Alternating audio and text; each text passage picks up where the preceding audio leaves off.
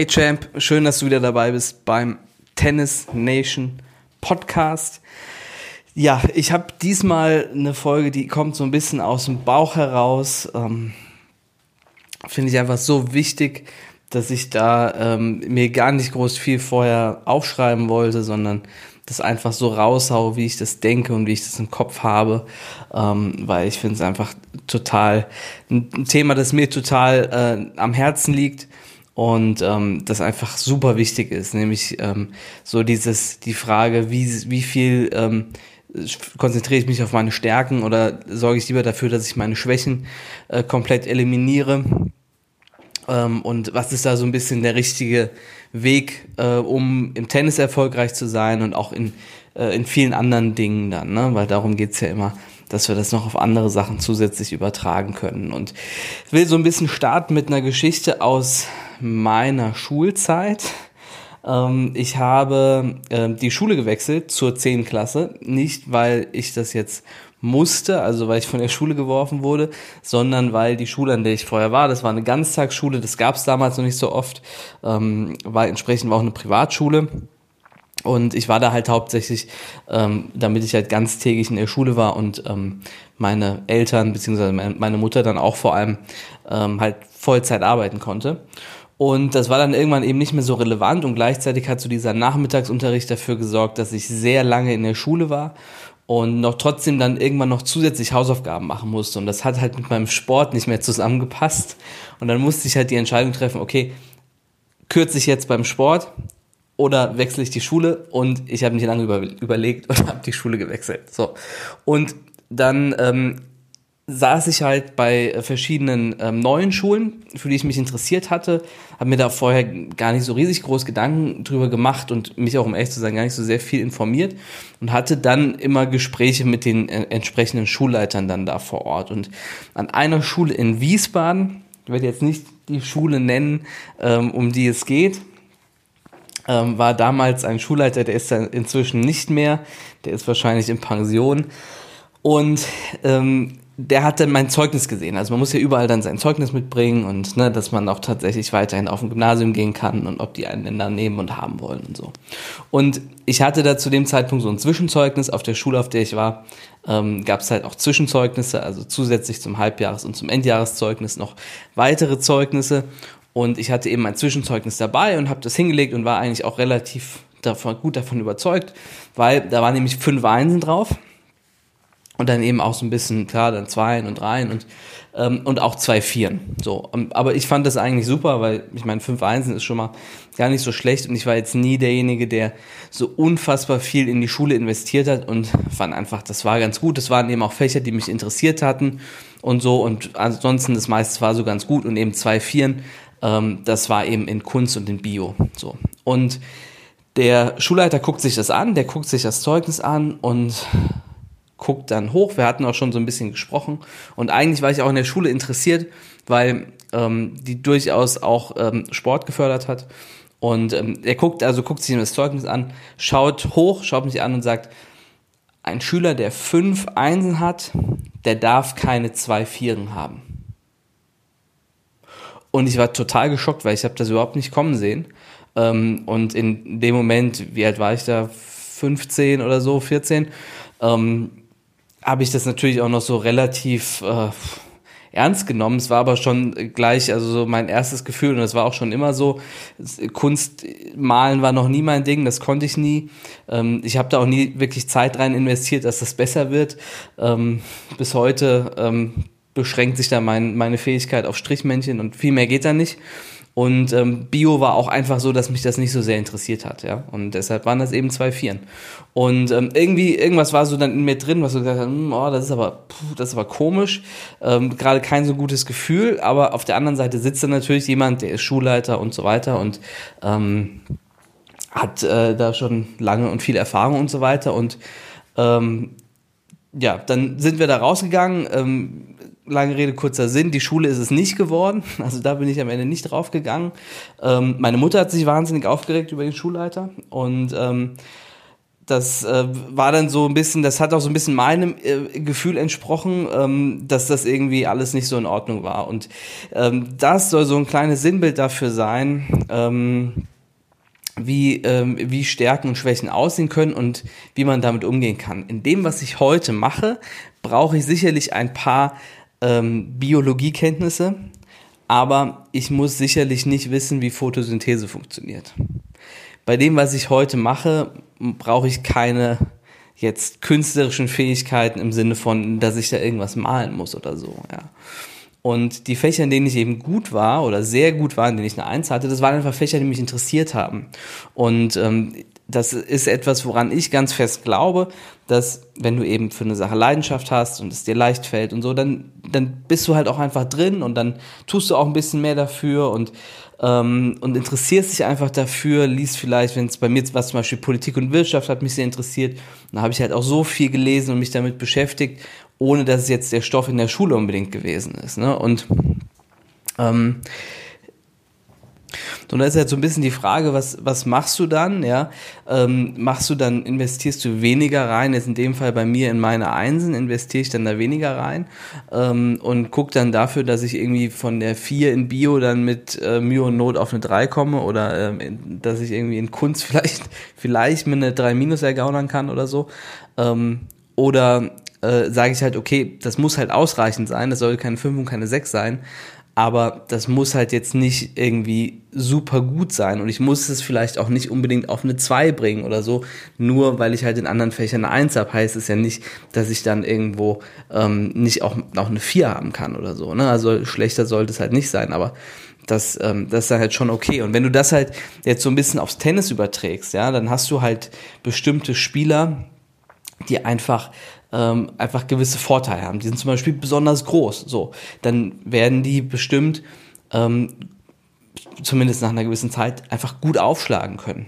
Die werden aber immer das Problem haben, dass sie sich nicht so gut bewegen können.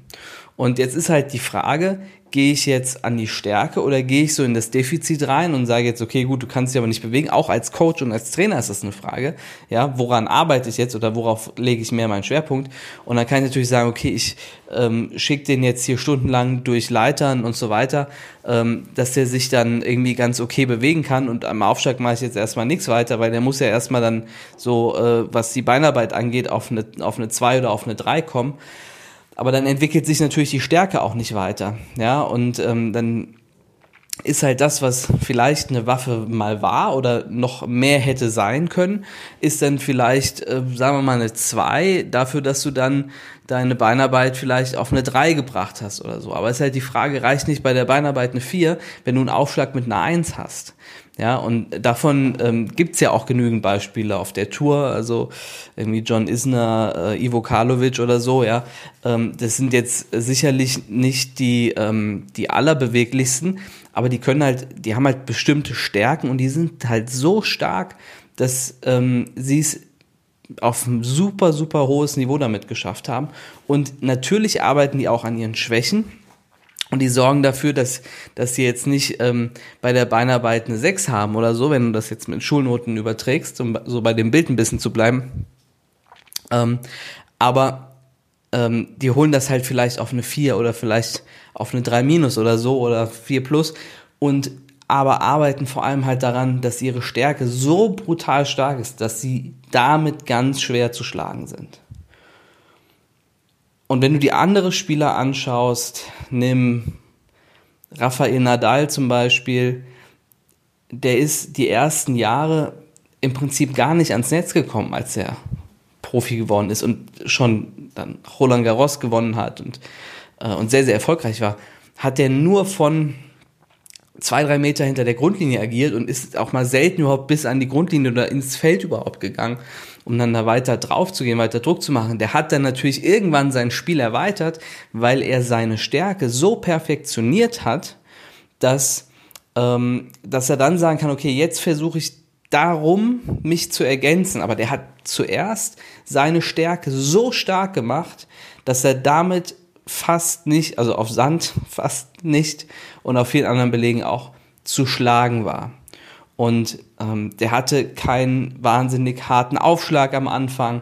Das sind alles Dinge, für die ist er kritisiert worden. Da haben äh, auch Kommentatoren, Experten gesagt, ja, mit dem Aufschlag und so weiter und der kommt nie ans Netz, damit kann er nicht Wimbledon gewinnen und so.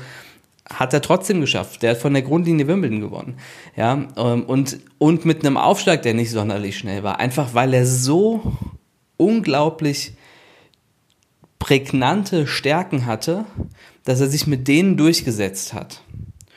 Und danach hat er dann angefangen, sich zu erweitern. Und das ist im Prinzip, was das auch angeht, auch mein Tipp an dich. Ähm, wir Trainer oder viele Trainer neigen dazu, ähm, immer in das Defizit zu gehen, zu sagen, ja, aber das fehlt noch, das kannst du nicht so gut, daran musst du noch arbeiten und so weiter, anstatt mal zu gucken, was sind denn die außergewöhnlichen Talente, was sind denn die Stärken, die dieser Spieler hat, die dieser Person hat, vielleicht auch wenn es jemand ist, der noch im Wachstum ist, ähm, wie wird der irgendwann mal aussehen mit 18, 20, 25 und wie muss das Spiel dann aussehen? Welche Stärken wird er haben? Vielleicht welche äh, athletischen Stärken wird er haben? Und wie kann man die am besten ausspielen? Ja, und eben mein Tipp für dich, ja, guck auch, dass deine Schwächen auf ein Niveau kommen, dass sie dich jetzt, dass sie dich jetzt nicht komplett ähm, äh, auseinandernehmen, ja, also dass, dass sie nicht so, so, dass du da nicht so ähm, schlecht bist oder so schwach bist, ähm, dass äh, jeder Gegner das sieht und das ausnutzt und damit Punkte machen kann, das muss schon ähm, auf einer auf einer 4 zumindest sein. Aber dann arbeite an deinen Stärken. Weil deine Stärken werden am Ende das sein, das dafür sorgt, dass du im Tennis weit kommen kannst. Und das wird nicht sein, dass du in allem okay bist, sondern das wird eben sein, dass du bestimmte Waffen hast, in bestimmten Situationen besonders stark bist, ähm, bestimmte gute Schläge hast oder vielleicht auch einfach eine wahnsinnig gute Übersicht hast oder so, viel mit dem Kopf ähm, arbeitest und spielst und sehr, sehr, sehr, sehr taktisch spielen kannst. Also guck, was sind deine Stärken und bau die aus. Und wirklich mein Tipp ist, mindestens fünf bis zehnmal mehr an deinen Stärken zu arbeiten als an deinen Schwächen. Insgesamt. Da kann auch mal eine Phase dabei sein, der du mehr an deinen Schwächen arbeitest. Und wie gesagt, gerade wenn die, wenn, wenn die Schwäche bei einer 5 oder bei einer 6, 6 ist und du kriegst, kriegst keine Rückhand ins Feld, ja, dann musst du verdammt nochmal an den Schwächen arbeiten, das ist klar. Aber ansonsten versuche fünf bis zehnmal mehr an deinen Stärken zu arbeiten, als an deinen Schwächen. Weil die werden am Ende dir deine Matches gewinnen und dafür sorgen, dass du weiterkommst. Und eben nicht das, was du vermeintlich nicht gut kannst, was deine Schwächen sind. Und wenn du es dann geschafft hast, dass deine Stärken wirklich so stark sind, dass die von fast niemandem, die in deiner Area, in deinem, auf deinem Level spielen, geknackt werden können, dann versuchst du dich zu ergänzen und äh, neue Aspekte in dein Spiel reinzubringen oder halt die Dinge, die Schwächen waren, an denen zu arbeiten, dass sie auch besser werden. Aber erstmal kommst du immer mit deinen Stärken. Und um nochmal da ein anderes Beispiel mitzunehmen, ich, also ich als Person, ich habe unglaublich viele Schwächen. Es gibt so viele Dinge, die sind total banal. Da wirst du jetzt vielleicht sagen, das, das gibt's gar nicht, dass er das nicht kann oder dass er das nicht weiß. Und natürlich könnte ich mich jetzt unglaublich lange damit beschäftigen, an diesen Schwächen zu arbeiten. Aber es reicht ja, wenn ich ein paar Stärken habe, aber bei den Stärken einfach so gut bin und so exzellent bin, dass mir da keiner das Wasser reichen kann. Und das ist das, woran ich arbeite. Was ich zum Beispiel überhaupt nicht kann, um mal ein paar Beispiele zu nennen. Ich, ich kann, ähm, wenn wir zusammen in den Wald gehen würden, kann ich dir keine drei bis vier Baumsorten nennen. Da habe ich überhaupt gar keine Ahnung von. Also ein Ahorn kann ich noch erkennen, so ein Ahornblatt oder so, ne? Aber ansonsten ist da wirklich nicht viel. Ich habe davon überhaupt gar keine Ahnung und für mich sieht da auch viel einfach wahnsinnig gleich aus. Und wenn jetzt jemand kommt und mir das versucht irgendwie zu erklären, ich habe da überhaupt gar keine Lust drauf. Das, das interessiert, es interessiert mich halt nicht. Und gleichzeitig weiß ich, dass es ganz viele gibt, für die das total spannend ist. Das ist auch super und die sollen sich auch damit beschäftigen, weil das ist wichtig, dass es auf der Welt Leute gibt, die das gut können. Ähm, dass, äh, dass, dass, ich, dass es eben auch okay ist, wenn ich es nicht gut kann, dafür muss es ja einfach nur jemand anderen geben, der, der darin gut ist. Ja? Und das ist zum Beispiel ein Thema. Ja, oder eine andere Sache. Ich bin überhaupt nicht oder ganz wenig strukturiert in vielen Dingen. Und mir fällt es ganz schwer auch, ähm, Ordnung und Strukturen einzuhalten. Und das ist definitiv eine große Schwäche von mir, ähm, weil ich damit immer wieder auch ein bestimmtes Chaos anrichte. Gleichzeitig ist das aber auch meine größte Stärke, das erkläre ich gleich warum. Aber ähm, dadurch, dass ich weiß, dass ich das nicht bin oder nicht so bin, muss ich eben schauen, dass ich Leute um mich herum habe, die strukturiert sind, die für Ordnung, äh, die Ordnung schaffen können ähm, und braucht das eben als Ergänzung. Dafür ist es, ist es, und ich glaube, das hängt einfach auch zusammen, bin ich einfach in der Lage, außerhalb von, von bestimmten Normen und Grenzen zu denken. Und ich glaube, das wäre ich nicht, wenn ich jemand wäre, der jetzt ähm, wahnsinnig gut Ordnung schaffen und einhalten kann. Ähm, und das ermöglicht mir aber einen ganz anderen Blick auf viele Dinge und sorgt eben dafür, dass wir bei Tennis Nation auch viele Dinge einfach komplett anders machen. Ähm, als man das vielleicht sonst gewohnt ist oder in, im, im, im Tennis, in der Tennisbranche ähm, vielleicht auch so kennt.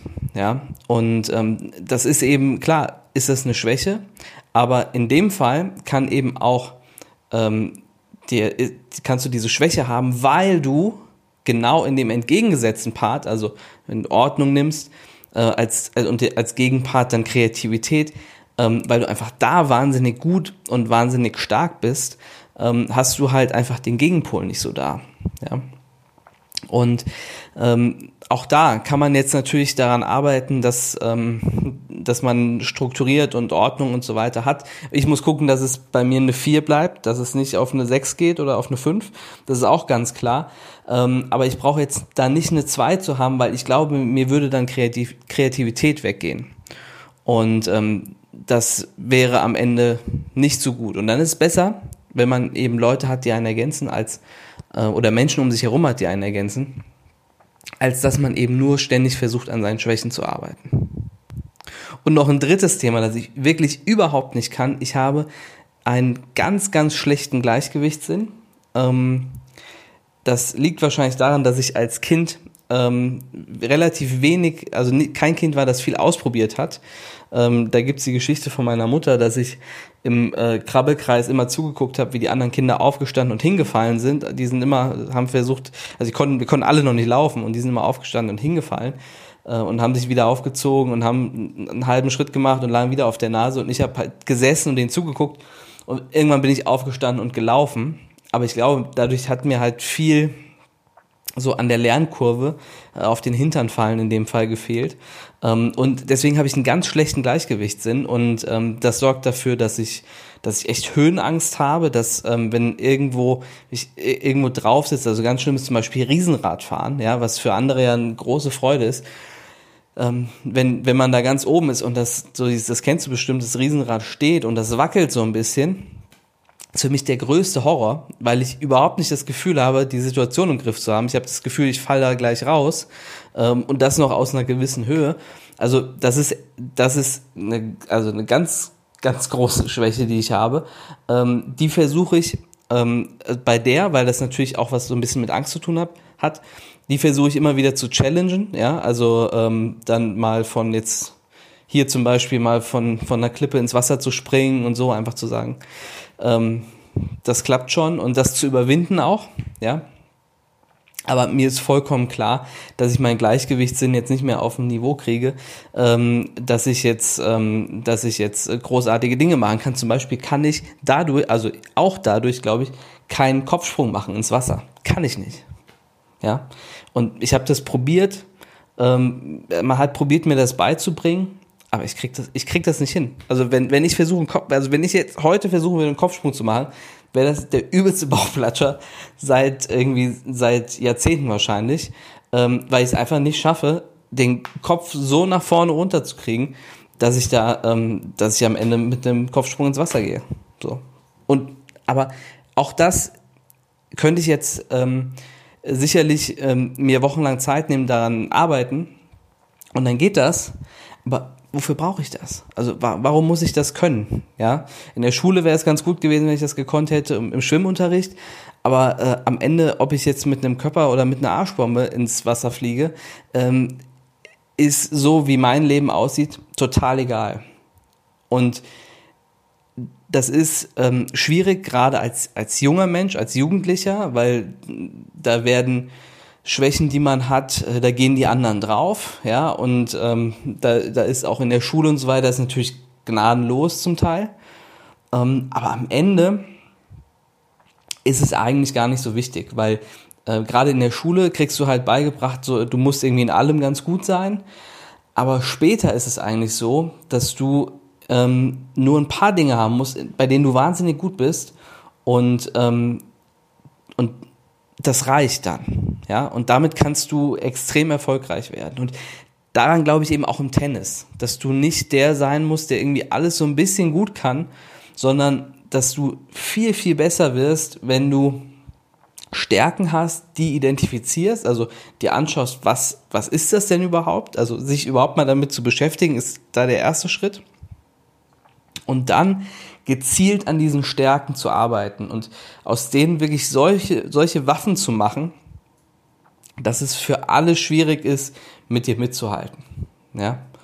Ähm, das ist eigentlich so der, der wichtigste Tipp und so ein bisschen auch der Perspektivwechsel, den ich dir gerne so mitgeben möchte, ähm, dass, dass es eben nicht darum geht, einfach alles okay zu können, sondern wirklich Dinge zu haben, in denen du richtig, richtig, richtig gut bist. Ja, versuch deine Schwächen auf Minimum eine 4 zu bringen. Wenn es eine 3 ist, ist auch super.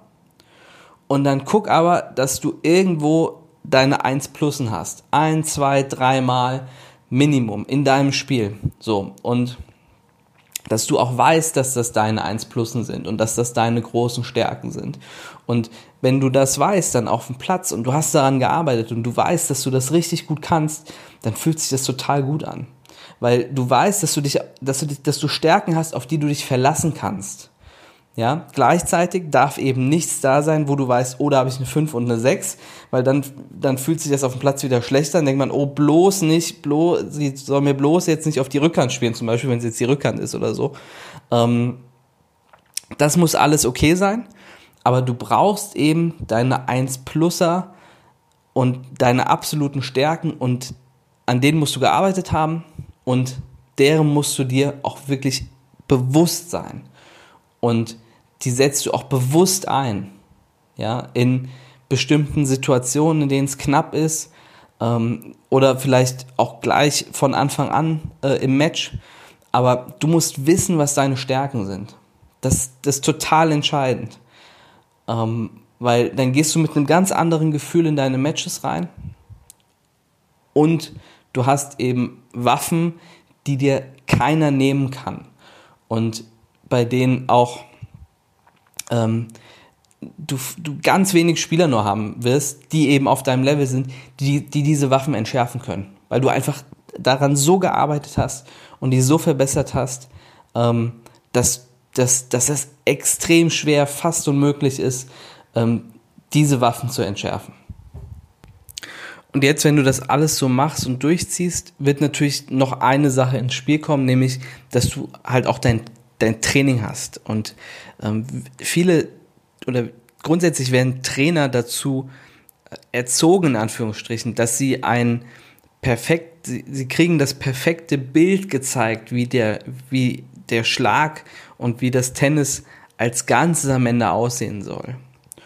Und die Aufgabe, die ein Trainer hat, ist, dieses Gesamtbild am Ende darzustellen, von dem man sagt, das ist das biomechanische Optimum und so spielt man am besten Tennis. Und das führt halt dazu, dass ähm, Trainer versuchen, wenn sie sehen, dass du irgendwo Schwächen hast, dass du in bestimmten Bereichen nicht diesem Optimum entsprichst, dass sie natürlich versuchen, an diesen Schwächen zu arbeiten, damit das Gesamtbild des, ähm, des optimalen Tennis sozusagen ähm, halt am Ende auch dargestellt wird. Also der Gedanke an sich, der ist gar nicht verkehrt, ja. Und der hat eben auch seinen, ähm, der hat eben auch seinen seinen Ursprung und, und aber gleichzeitig ist es für dich schwierig, weil du willst jetzt an deinen Schwächen, äh, an deinen Stärken arbeiten. Ähm, und du willst nicht, dass wir jetzt die Schwächen irgendwie alle noch ein bisschen weit, weiterbringen, sondern du willst halt deine Stärken jetzt richtig nach vorne bringen. Und ähm, da kann ich dir nur empfehlen, dass ähm, wenn du merkst, dass das zu wenig in deinem Training vorkommt, dass du einfach deinen Trainer auch darauf mal ansprichst ähm, und, äh, und ihn, ihn vielleicht auch fragst, wo er denn deine Stärken sieht und ähm, ihm auch sagst, wo du deine Stärken siehst und ihr dann gemeinsam schaut, ob ihr daran arbeiten könnt. Und wenn du jemanden hast, der da ähm, wirklich ein offener, äh, offener Mensch, offener Trainer ist, ähm, dann ähm, wird er sich auch darauf einlassen in der Regel. Wird dir vielleicht auch sagen, warum du an manchen Schwächen noch arbeiten musst ähm, und warum er da der Meinung ist, dass wir da vielleicht das noch auf eine 4 oder eine 3 minus bringen müssen. Ähm, aber es ist auch so ein bisschen das Verständnis geschaffen worden, dass du an deinen Stärken arbeiten möchtest. Und wenn du merkst, und davon muss man auch sagen, gibt es leider auch sehr, sehr viele Trainer, dass du einen Trainer hast, der hauptsächlich eben ähm, auf deine Schwächen geht, die negativ kommentiert, dir sagt, was du falsch machst, ähm, dann ist das nicht der richtige Weg. Weil ähm, es ist niemandem damit geholfen, wenn er gesagt bekommt, was er falsch macht es ist, es wird jemandem geholfen, wenn man ihm zeigt, wie man es noch besser machen kann.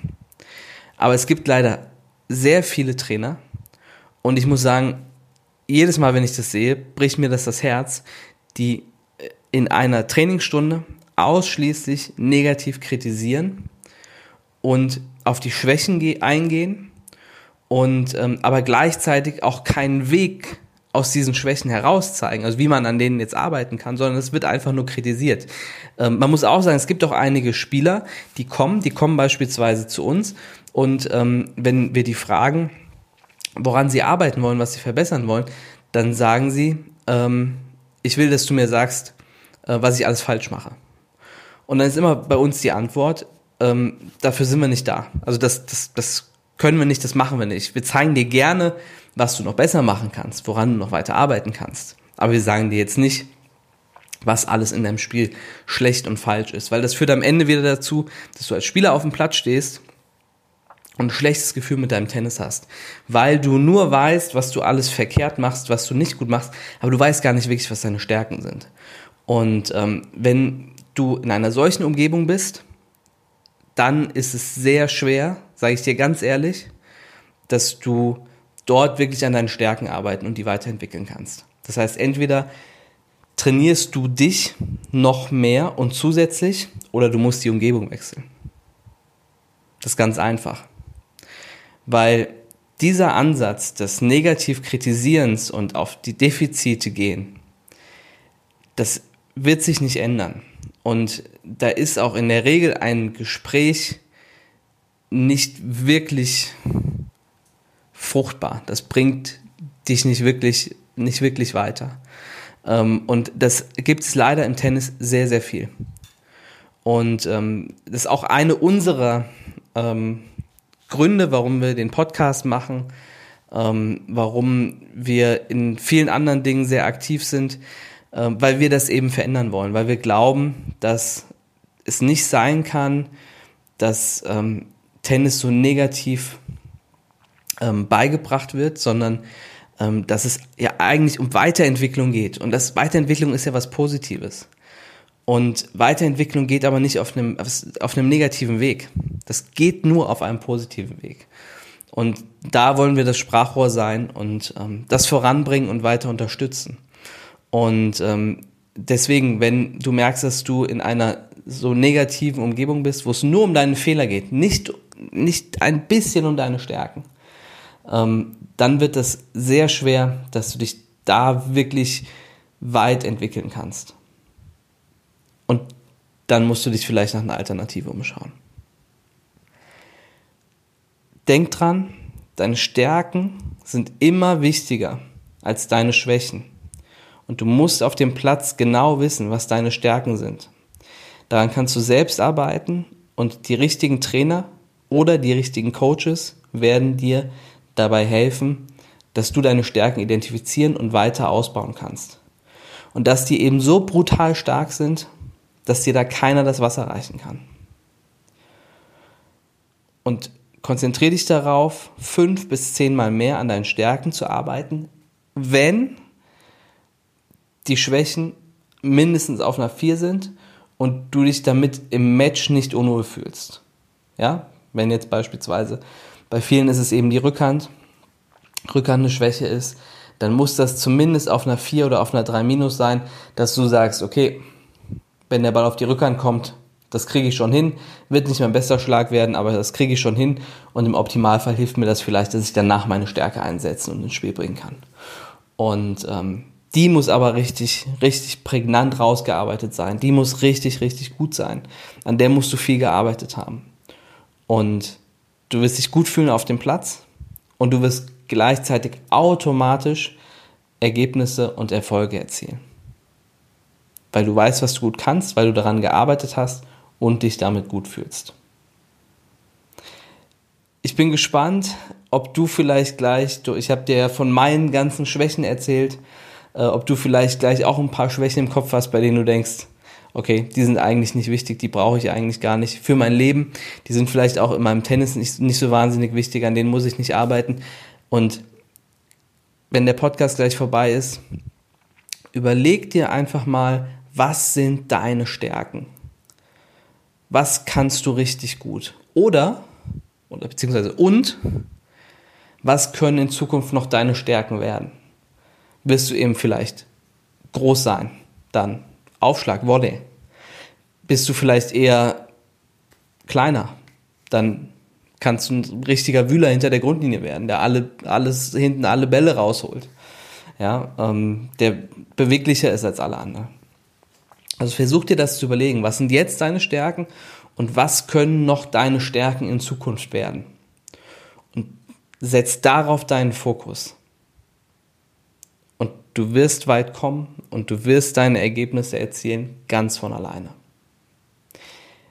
Ich wünsche dir wahnsinnig viel Spaß dabei bei der Umsetzung und ich hoffe, dass dir der Podcast eben einen kleinen Perspektivwechsel geben konnte oder einfach mal eine andere Perspektive auf das Thema.